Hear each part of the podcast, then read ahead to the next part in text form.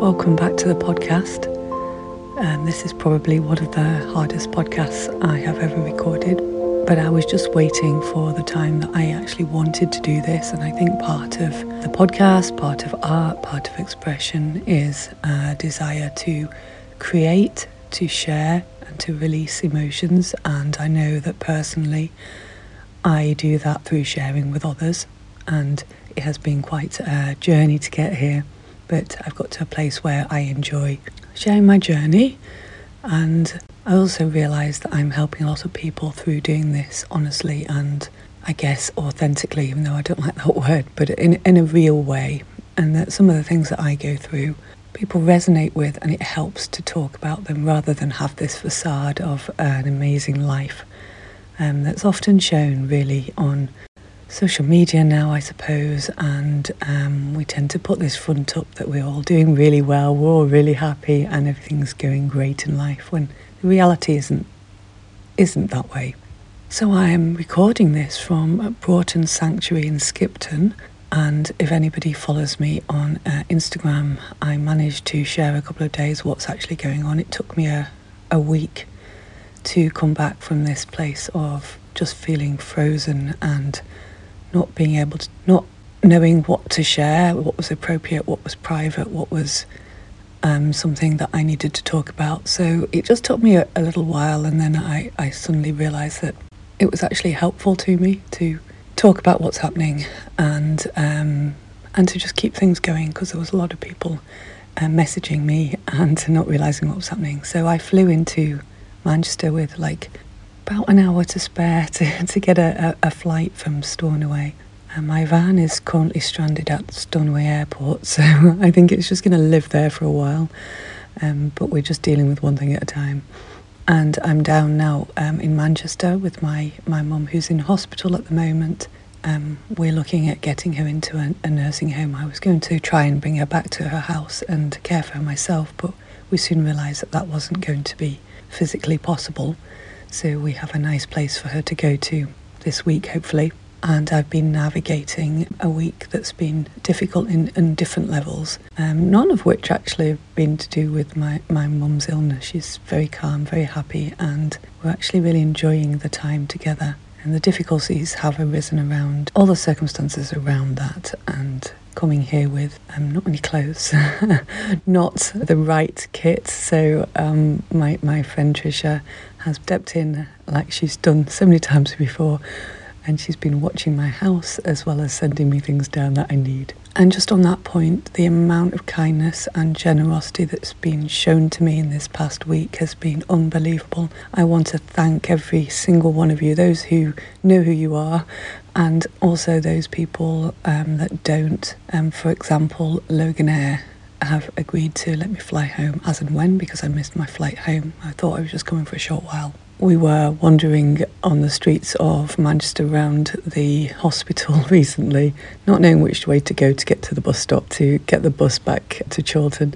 And I was looking at my, very confused, looking at my phone for directions, and out of the blue, two lovely young ladies stopped and said, Excuse me, we didn't even ask for help. Excuse me, you look a little bit lost, can we help? I was just blown away by that because Manchester is so busy, it's so overwhelming and on the senses, and you just assume that everybody is going to, to walk walk past you in a bigger city, but it, it's proven the opposite, and this has happened on several occasions now, and people have gone out of their way to help. And to my friends in Harris who own Borrisdale Tweed and have allowed me to stay in their flat that they just happened to have in Chorlton um, for a short while while I was just getting myself together was just an act of generosity without without a second a second thought. Now, as events took a little bit of a turn for the worse the other day, I reached out to Broughton Sanctuary in Skipton, where we will be hosting the Creative Light Festival uh, next September, and just explained my situation. And they, without a minute's thought, said, "Just come here. That there'll be a place for you here for as long as you need." Um, so I've gone to this place of incredible luxury, and I have a, a beautiful roll top bath, a, a, huge bathroom with the most beautiful wallpaper, and one of the most amazing bedrooms I've ever seen. And I'm just surrounded by this history and this beauty, and I'm suddenly back in nature where I just feel at ease. So just going out and walking through the grounds and through the forestry and just exploring and and being around the sheep and the birds and I'm just having that space outside that hospital Manchester time has just been it's just made all the difference to me it's um, changed things around for me and it's just given me that resilience to go back to Manchester every day and to spend that time with my mum in a, in a better state better looked after state than I was previously. One of the things that's really important is to is to just really highlight the fact that Broughton have called themselves Sanctuary and they're not just calling it Sanctuary, they're actually embodying it. They're actually physically doing what they meant to do and to create this safe haven for people. They've just proved it over this week. Every single member of staff that I've encountered have been genuinely caring, and it's almost like this kindness vibe has rubbed off throughout the whole place. And whether people are working here or they own it and live here. It feels so in tune with, with everything that I believe in. It's just been an amazing place for me to be. Um, I won't be staying for that much longer. I'm probably just stay for a few days and um, head off again.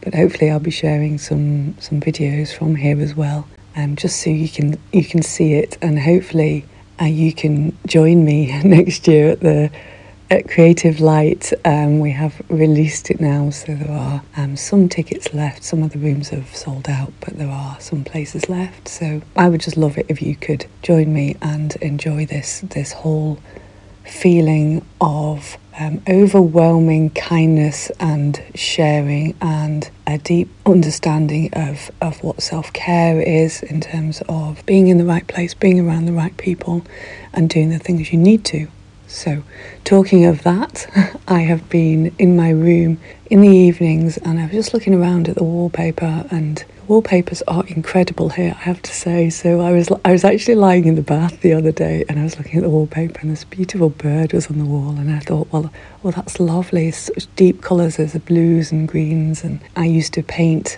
Um, I used to paint by copying when I was a child. So I thought, I wonder, I'd like to paint that bird. I'd like to copy it because my mum would love that. She always used to really delight in all my paintings, and I'm sure that if I painted that and showed her the next day, she would love it.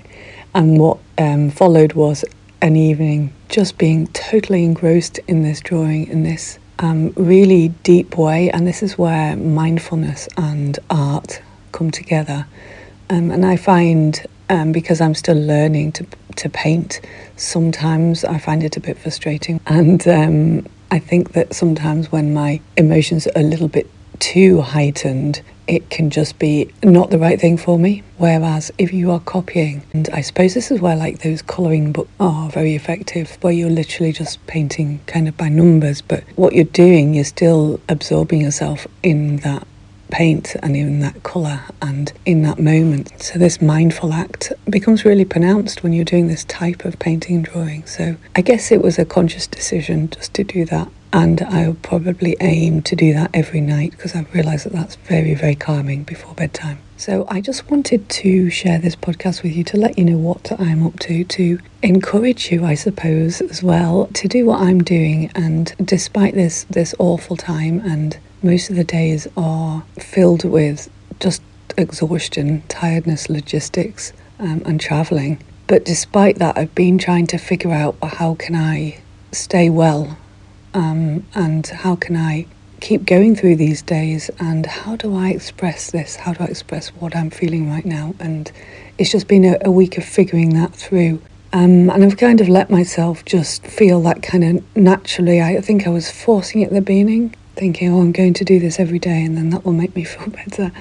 Um, but once I realised that actually I just need to, to go with the flow a little bit and see what feels right. Um, the painting definitely feels right. I've been doing a little bit of free writing, which I don't actually do. Um, the, the concept of morning pages, where you free write, that's from Julia Cameron, The Artist's Way, where you're basically just free writing anything that comes into your head without thinking, without it being shown to anybody. So you're just free writing all the thoughts and the, well, whatever it is, whether it's distress, whether it's happiness, well, could be anything, what's happened in your day. And I've started doing that. I've never done it before because I've always said, oh, I don't really feel like I need to do that at this point in my life. Well, now at this point in my life, I feel like I need it. So it's it's a way of getting things out and getting things on paper. So I've been doing a little bit of that every day, and I've just been literally carrying a notebook in my bag wherever I go. So sometimes that's sitting on the bus, sometimes it's sitting in a cafe, and I've just been getting that on paper. And one of the things that I was looking at, I've been looking through my notebooks that I brought with me. I selected just a few notebooks to bring. One of them is a relative new one, and I've been reconsidering what I'm doing, what my message is, um, who I, who I want to reach, and what I want to talk about. One of the the pages I'm going to read it to you because it's entitled Core Messages, and this was just like a kind of brain dump of, of what it is that I want to share with people. So it doesn't always